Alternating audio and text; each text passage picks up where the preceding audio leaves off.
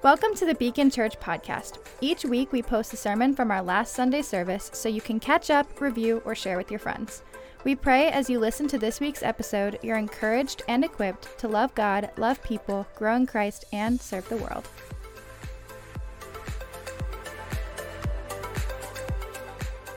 Good morning, church.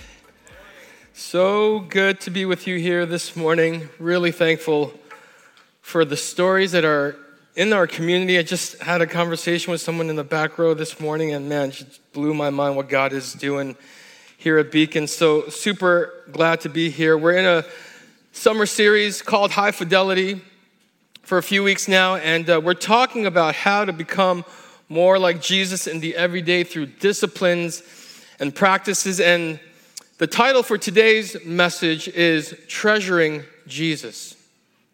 Treasuring Jesus. What I want to talk about today is how we, as followers of Jesus, are not just called to follow him, but to treasure him. To treasure him. Because if we treasure him, the following will happen. The becoming more like Jesus will happen if we treasure him. It's like a train, if you can imagine a train in your mind. Treasuring is the, is the engine car, it's the first car. And you know that as the train moves, being led by this treasuring of Jesus, the other trains will just go by, and these other train car, these train cars, they're called obedience, following Him, loving the Holy Spirit, fruits of the Spirit, loving others. Just comes right after the treasuring. And so, what I want to do today is to leave you with a vision for your heart, specifically a vision to treasure Jesus in the hidden person of the heart. That's a phrase that the Apostle Peter uses the hidden person of the heart. I love that. A vision to treasure Jesus in the, in the hidden person of your heart because if you treasure him, if you treasure him, you will follow him. There's this principle that we see throughout Scripture, and it goes like this Whatever has your attention in time has your affection. Whatever has your attention in time has your affection. And Jesus talks about this, this principle in a particular way in Matthew 6:21. We Trevor preached an amazing sermon on this passage a few months ago. Jesus says, "Where your treasure is, there your heart is also."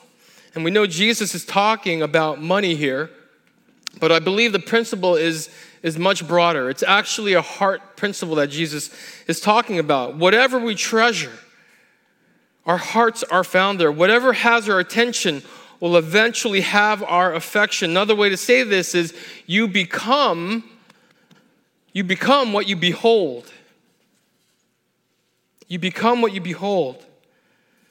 You know, I'm, I'm on Instagram a lot these days, more than I should share with you guys, because I want you to continue to think of me as someone who has some sense of self control, but it's, it's, it's a lot. I, I just discovered that on, you can, you know, I'm a Luddite. So on the phone, you can see how much time you spend on each app. Do you guys know you can do this? I just found out. It, so I found out how much time I'm on Instagram. It's a lot. So what am I doing on Instagram? I'm beholding things, you know, 10, 20, 30, I'll stop there, minutes at a time. And now I'm wanting to buy flour from Italy and tomatoes from the soil of Vesuvius so I can make this amazing pizza that this guy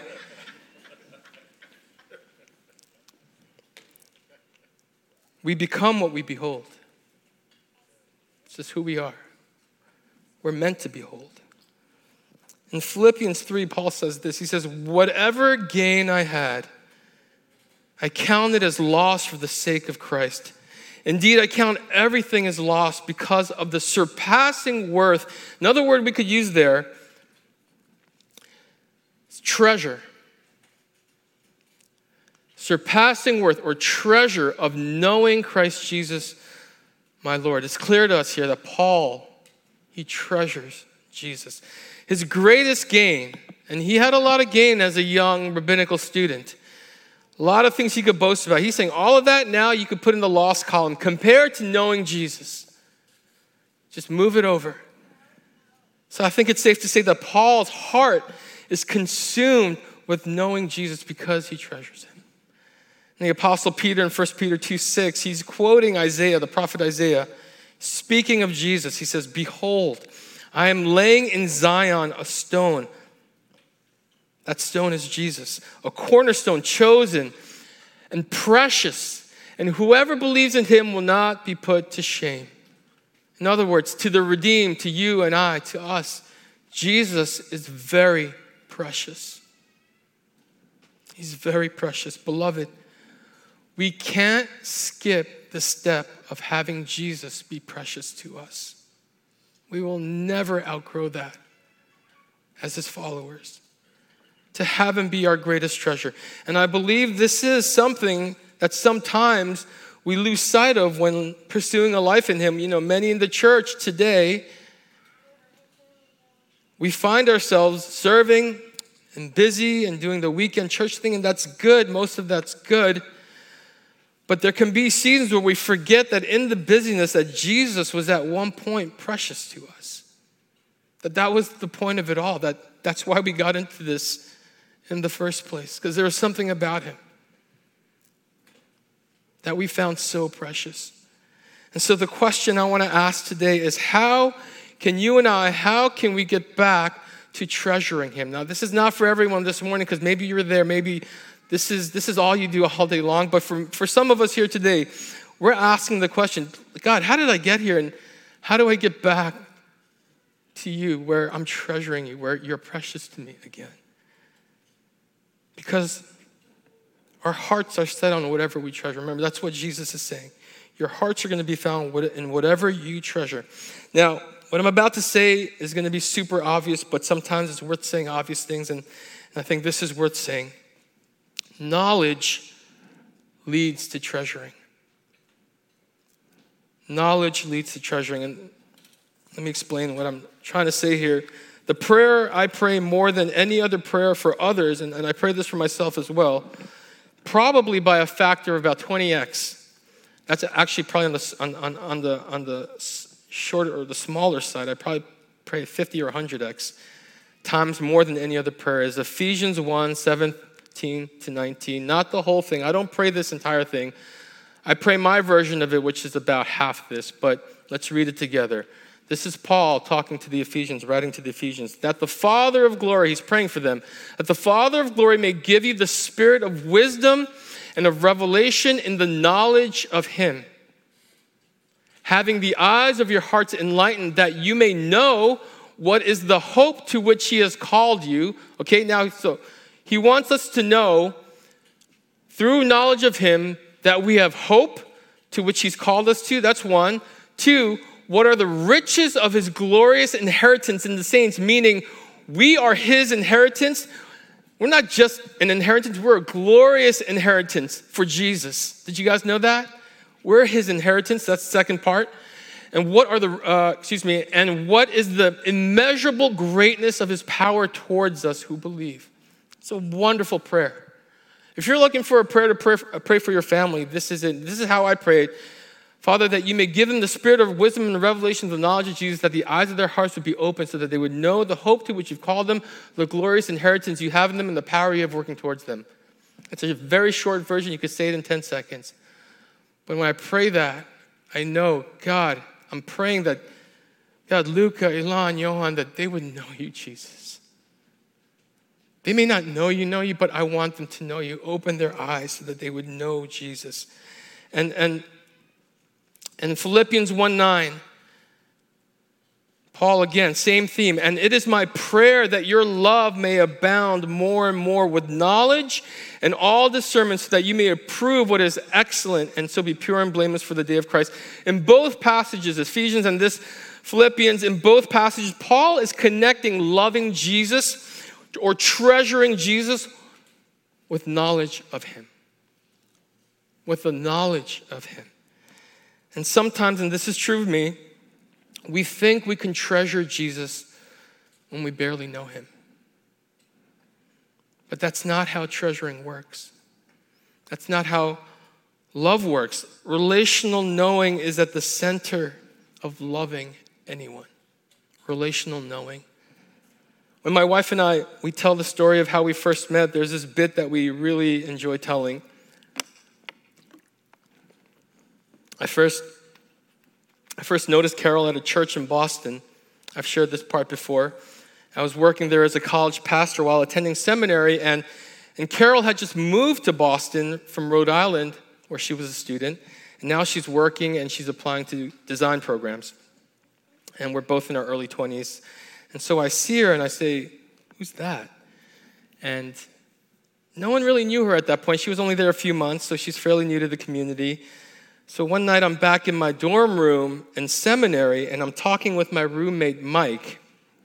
And I share with him my newfound infatuation with this girl that I met at church. And he says, Wait, you mean Carol Chang? And, and I said, Yeah. And he asks me, Did she go to RISD? I said, Yeah, I think so. He said, No way. I know her. And I said, No way. You know her. Turns out, Mike, my roommate, was her former college pastor when she was at school in Rhode Island. I love the way God plays 4D chess with us sometimes. You can imagine my excitement in the moment. So I asked him, you know, I asked him, so what's she like? And these are his exact words Oh, she's a really good one. And I'm like, Mike, you're killing me, man. What are we gonna do here? What is the plan? What is the plan exactly? And so Mike and I come up with a plan. And here's the plan he would, quote unquote, visit our church on a Sunday and then use the opportunity to go out to dinner with a few of his former congregants. There were four at, at the church in Boston who had moved from Rhode Island, all young adults, Carol being one of them, and they would all catch up over dinner. And, and the plan was that at the very last minute, he would ask if it was all right if his roommate could tag along because he would need a ride back to school which made no sense whatsoever because Mike always had his car, but for some reason that night he wouldn't have his car. And I don't know the excuse he gave, but they said, sure, of course, he can come.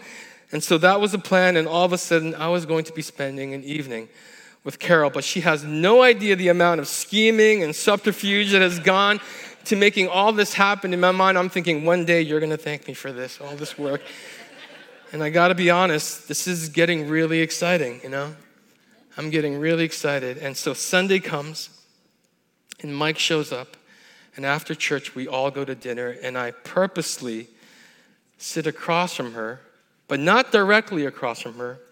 Young people take notes here. I sit diagonally from her. And Mike is in on this, so he's, he's, he's got the seating chart. He's seating everyone. And I do this so that I wouldn't have to be in conversation with her all night. Basically, I want to eavesdrop on her. And the reason is that I didn't want to have to come up with like witty, insightful things to say all night to her. And so, so I, but I wanted to hear what was on her heart. I wanted to hear what she would say in conversation with others. I wanted to know what was in her heart. So all night, I'm barely able to hold a conversation with the poor person in front of me because I'm listening, I'm busy listening to Carol. And I lean in and I'm, I'm listening and I'm taking, I'm, I'm, I'm, a terrible student, guys, but that night I was a very good student. I, I begin to collect relational knowledge of Carol. I'm taking notes. And of course, she's just pure gold. And she's refreshingly direct, I find out. And I notice she's genuinely curious. She's asked a tons of, tons of questions. I love that about her. I note that. We ordered the same thing. That's interesting to me. I notice she laughs with her whole body. I notice she's deep waters, deep thinker, deep feeler, very deep feeler. And she has me. And as the night goes on, Carol comes into fuller view. Picture gets filled out. My attention is drawn, and my heart slowly starts to move towards her. And I find that I really can't help it. Knowledge leads to treasuring. That's how it works. And there our hearts will be found, Jesus says. There our hearts will be found. And when it comes to our relationship with Jesus, just like with any other relationship, I believe there is a process to finding our hearts in Him, to treasuring Him. This process, I believe, can be broken down in a thousand different ways.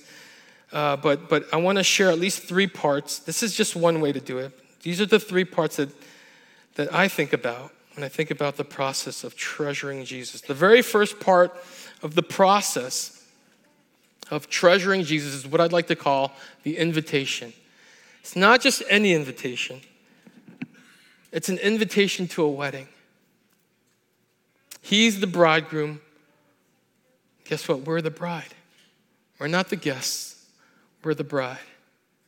And you know, it's funny in the, in, in the Gospels as you move through them, as closer you get to Jesus' crucifixion, the more he starts talking about himself as if this was something about a wedding. And then you go into the epistles, into the letters of Paul, and then this theme of a wedding keeps popping up again and again more frequently. And then when you get to the very last chapter of the entire Bible, Revelation, Revelation, uh, is it 21 or 19? I can't remember which chapter it is, but he says, he says, the Spirit and the bride, John says, the Spirit and the bride. Our identity is of the bride. We're, we're friends, yes, we're children, we're servants, but that final identity, we're bride, we're the bride. He delights in us, He desires us, He likes us, He treasures us, and we treasure Him because He treasures us.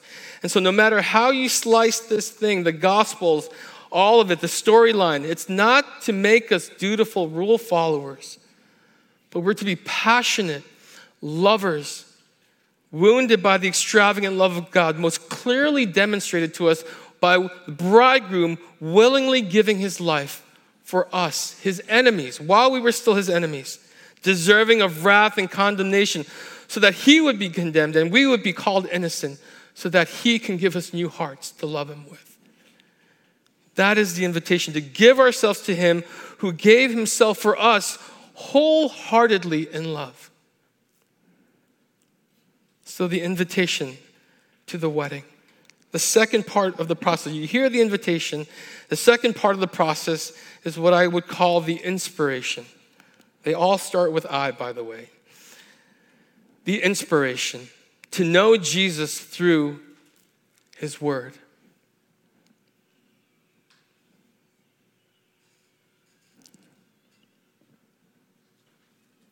the beauty of Jesus, the personality of Jesus. We see these things in Scripture the work of Jesus, the passion of Jesus on the cross, even the coming judgment of Jesus, who comes to war against sin and everything that hinders love. We see that that's part of his heart for us, part of his plan.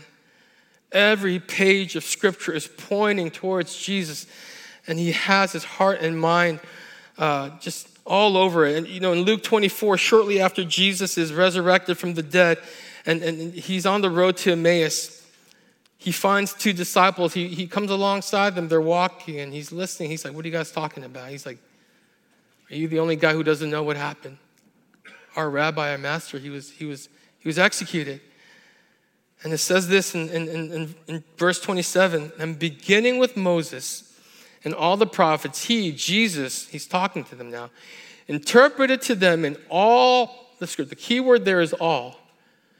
In all the scriptures, the things, by the way, obviously at that point they only had the Old Testament. In all the scriptures, the things concerning himself, they said to each other when they realized who he was. This is later. Verse, uh, actually, I don't know what verse it is.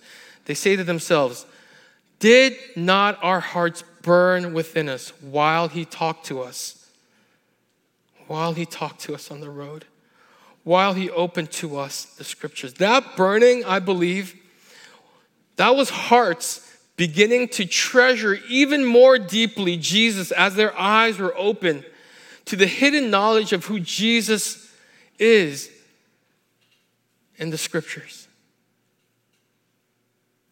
They're like, it was there all along. It was there all along. This is the dinner sitting diagonally from your beloved. That's what this is. Scripture is the starting place and the place we come to again and again to learn to love Him and treasure Him, to know the knowledge and wisdom of who He is with the help of the Holy Spirit. And we begin to see the quality and the depth of Jesus' heart, his compassion, his, his righteousness, his justice, his tenderness towards the wounded, the oppressed, the broken, the rejected. We eavesdrop on him as he encourages and reactivates Peter after he's betrayed him. He says, Peter, do you love me? Feed my sheep.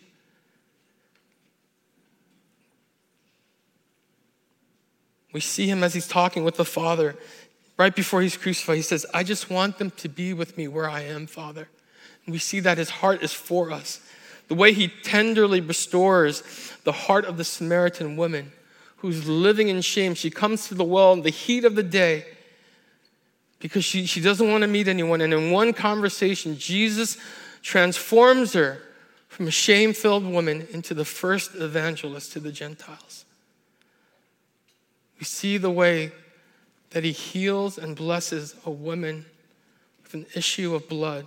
12 years she was suffering. And in a moment, he heals her and blesses her. We see the plans, the prophecies, even the warnings and the signs. We see all of them. We begin to understand them that this is part of a God who loves us. He's removing everything that hinders love. He wants us. And we lean in and we eavesdrop, and love is stirred in us through the Holy Spirit. So that's the inspiration, the inspiration of the Word.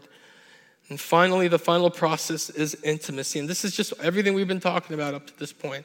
As the portrait of Jesus becomes clearer to us, when we go on the journey of mining the treasures of wisdom and knowledge of the person of Jesus, Paul calls it the unsearchable riches of Jesus. He says in Ephesians 3 we begin to feel our hearts and love and affection towards him as we see him for who he is.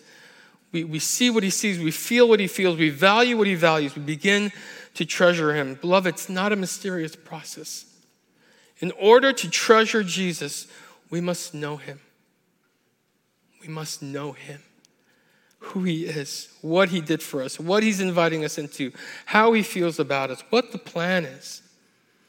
This is all part of knowing him. And so, so the question today becomes how then do we gain relational knowledge of Jesus? How do we do this?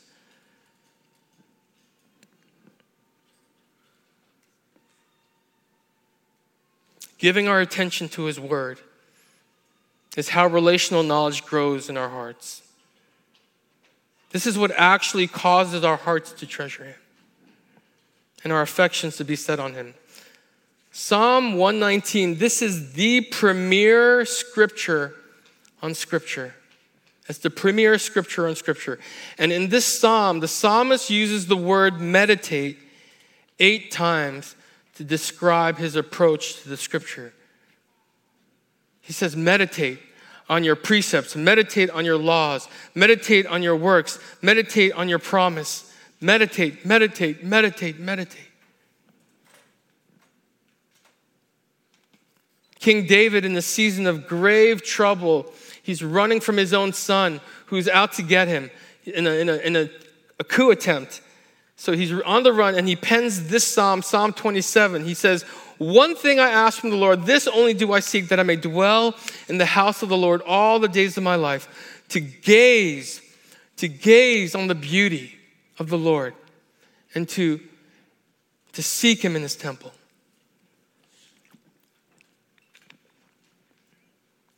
So you have meditate, gaze. And then finally, Luke 10 41, we, many of us know this passage. But the Lord answered her, Martha, Martha, you are anxious and troubled about many things, but one thing is necessary. One thing is necessary. Mary has chosen the good portion, which will not be taken away from her. What won't be taken from her? Knowledge of Him and a heart that treasures Him, even in the age to come. And so the question is how do we gain relational knowledge of Jesus? How do we eavesdrop on him? The answer is by meditating on his word, by gazing at Jesus through his word, by sitting at the feet of Jesus with his word.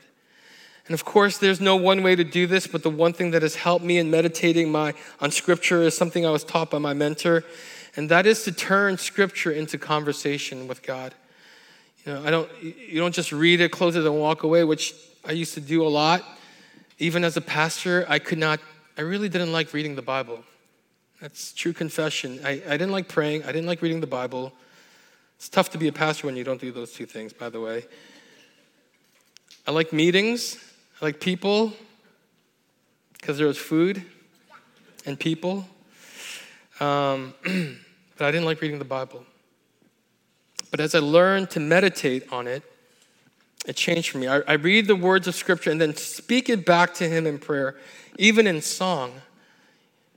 In Deuteronomy 30, 14, Moses preaches to the Israelites. He says this, but the word is very near you. It is in your mouth, it is in your heart, so that you can do it. He's connecting speaking, believing, and doing, acting on God's word. And the speaking part is vital. Notice it's the first one, actually. So I want to take, if we can leave this up here for a second, I want to.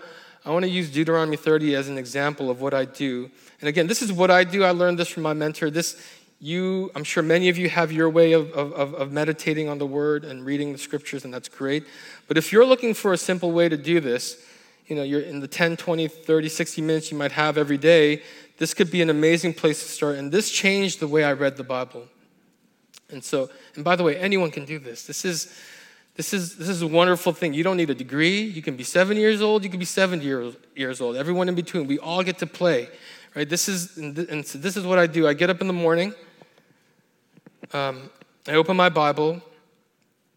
I rarely read less than 10 verses. I rarely read more than three chapters. It's somewhere in the middle there. And I'm reading till something pops. It catches my attention. It leaps off the page. And so if I were reading Deuteronomy 30, this would definitely pop. So I'd read it. But the word is very near you. It's in your mouth and it's in your heart so that you can do it. So the first thing I do is popping off the page. I say, Thank you, Father. I thank Him. And the second thing I say is, Father, show me more. Nine out of 10 times, that's it. That's all I do.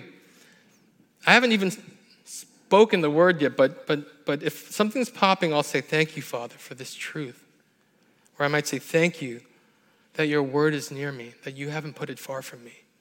And I'll say, Father, show me more. That's inviting the Holy Spirit into it, right? So nine out of 10 times, that's all I'll do. But once in a while, I will put it into even more conversation with Him. Not all the time, but sometimes. Here's what I would sound like I would say, Father, thank you that you give me access to your holy word, that I can hold it in my hand.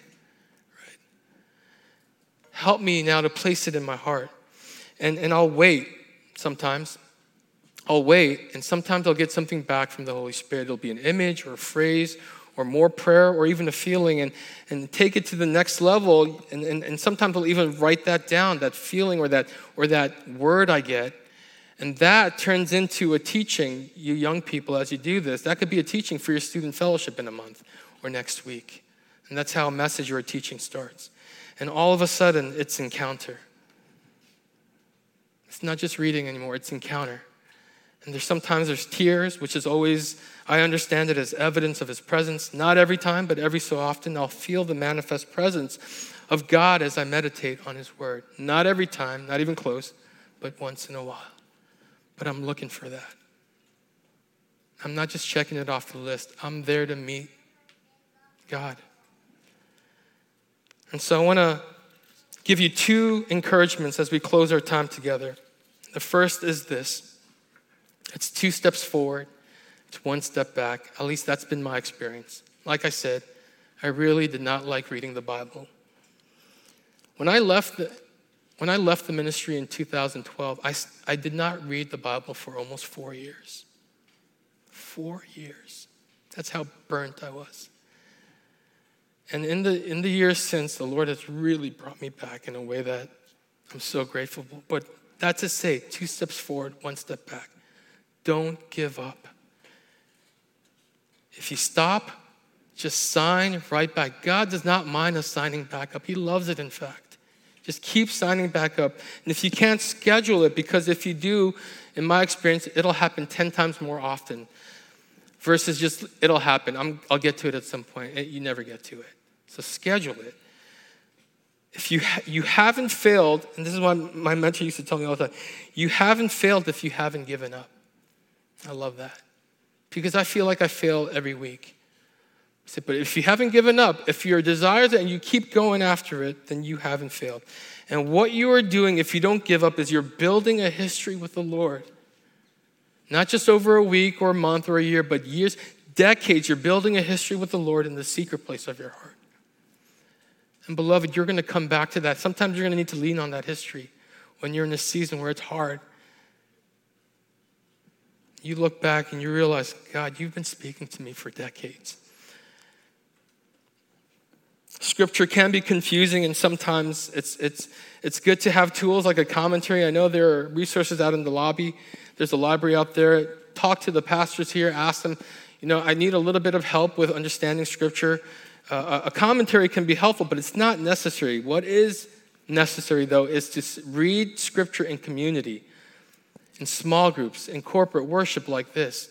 Don't stop doing this. Don't stop going to small group. Read with people the scriptures, and, and you'll be able to teach each other. So that's the first encouragement. Two steps forward, one step back. Don't give up.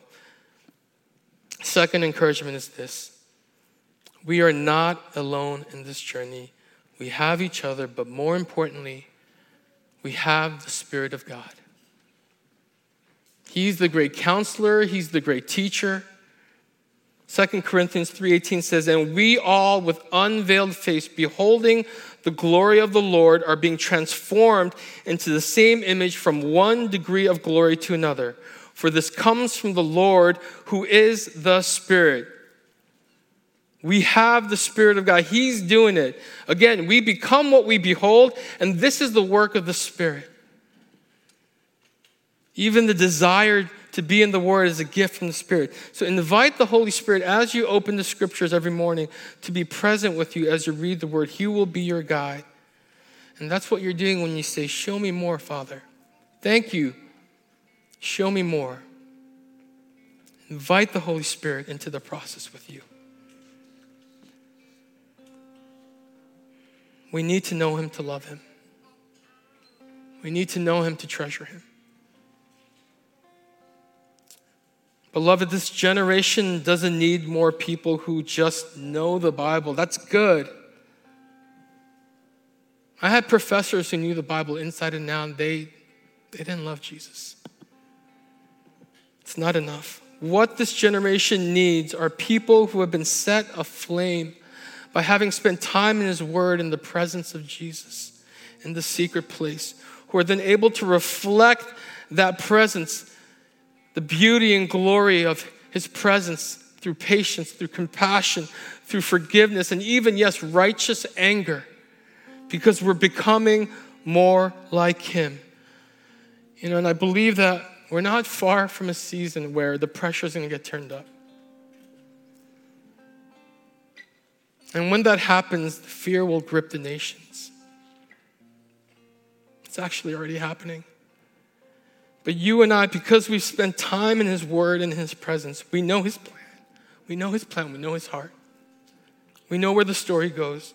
We will not be afraid in that place because we'll be able to stand firm, knowing who Jesus is to us and to the world, to be able to provide comfort and wisdom, knowledge, prayers touched by power, to bring healing and hope to a generation that so desperately needs God. And all this not because it's what we have to do, but because we treasure Him, because we love Him, because we get to do it. That's what this generation needs. And so, my prayer is that we, beloved Beacon Church, would become the fellowship of the burning hearts hearts on fire as we learn to encounter Jesus in His Word. Amen and amen. Let's pray.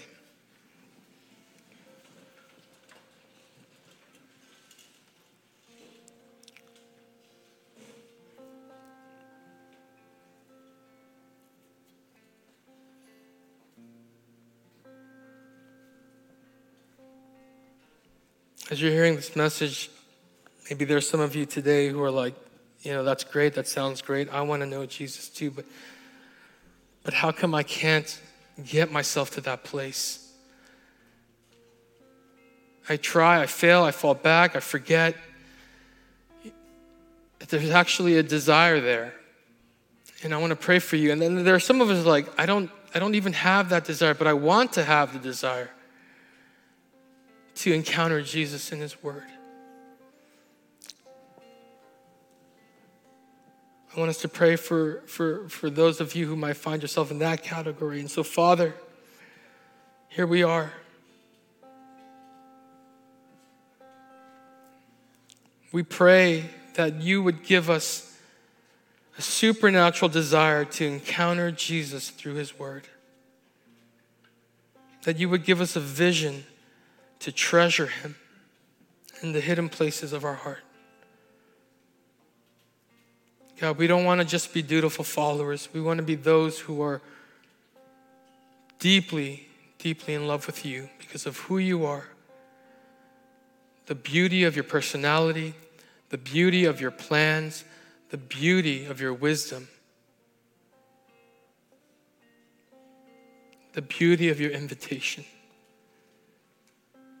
So, God, open our eyes, open our hearts. Give us a hunger, supernatural hunger for your word so that we can meet you there and build a history with you. God, you're worthy of our lives. You're worthy of our hearts. Teach us how to eat at your table. In Jesus' name we pray.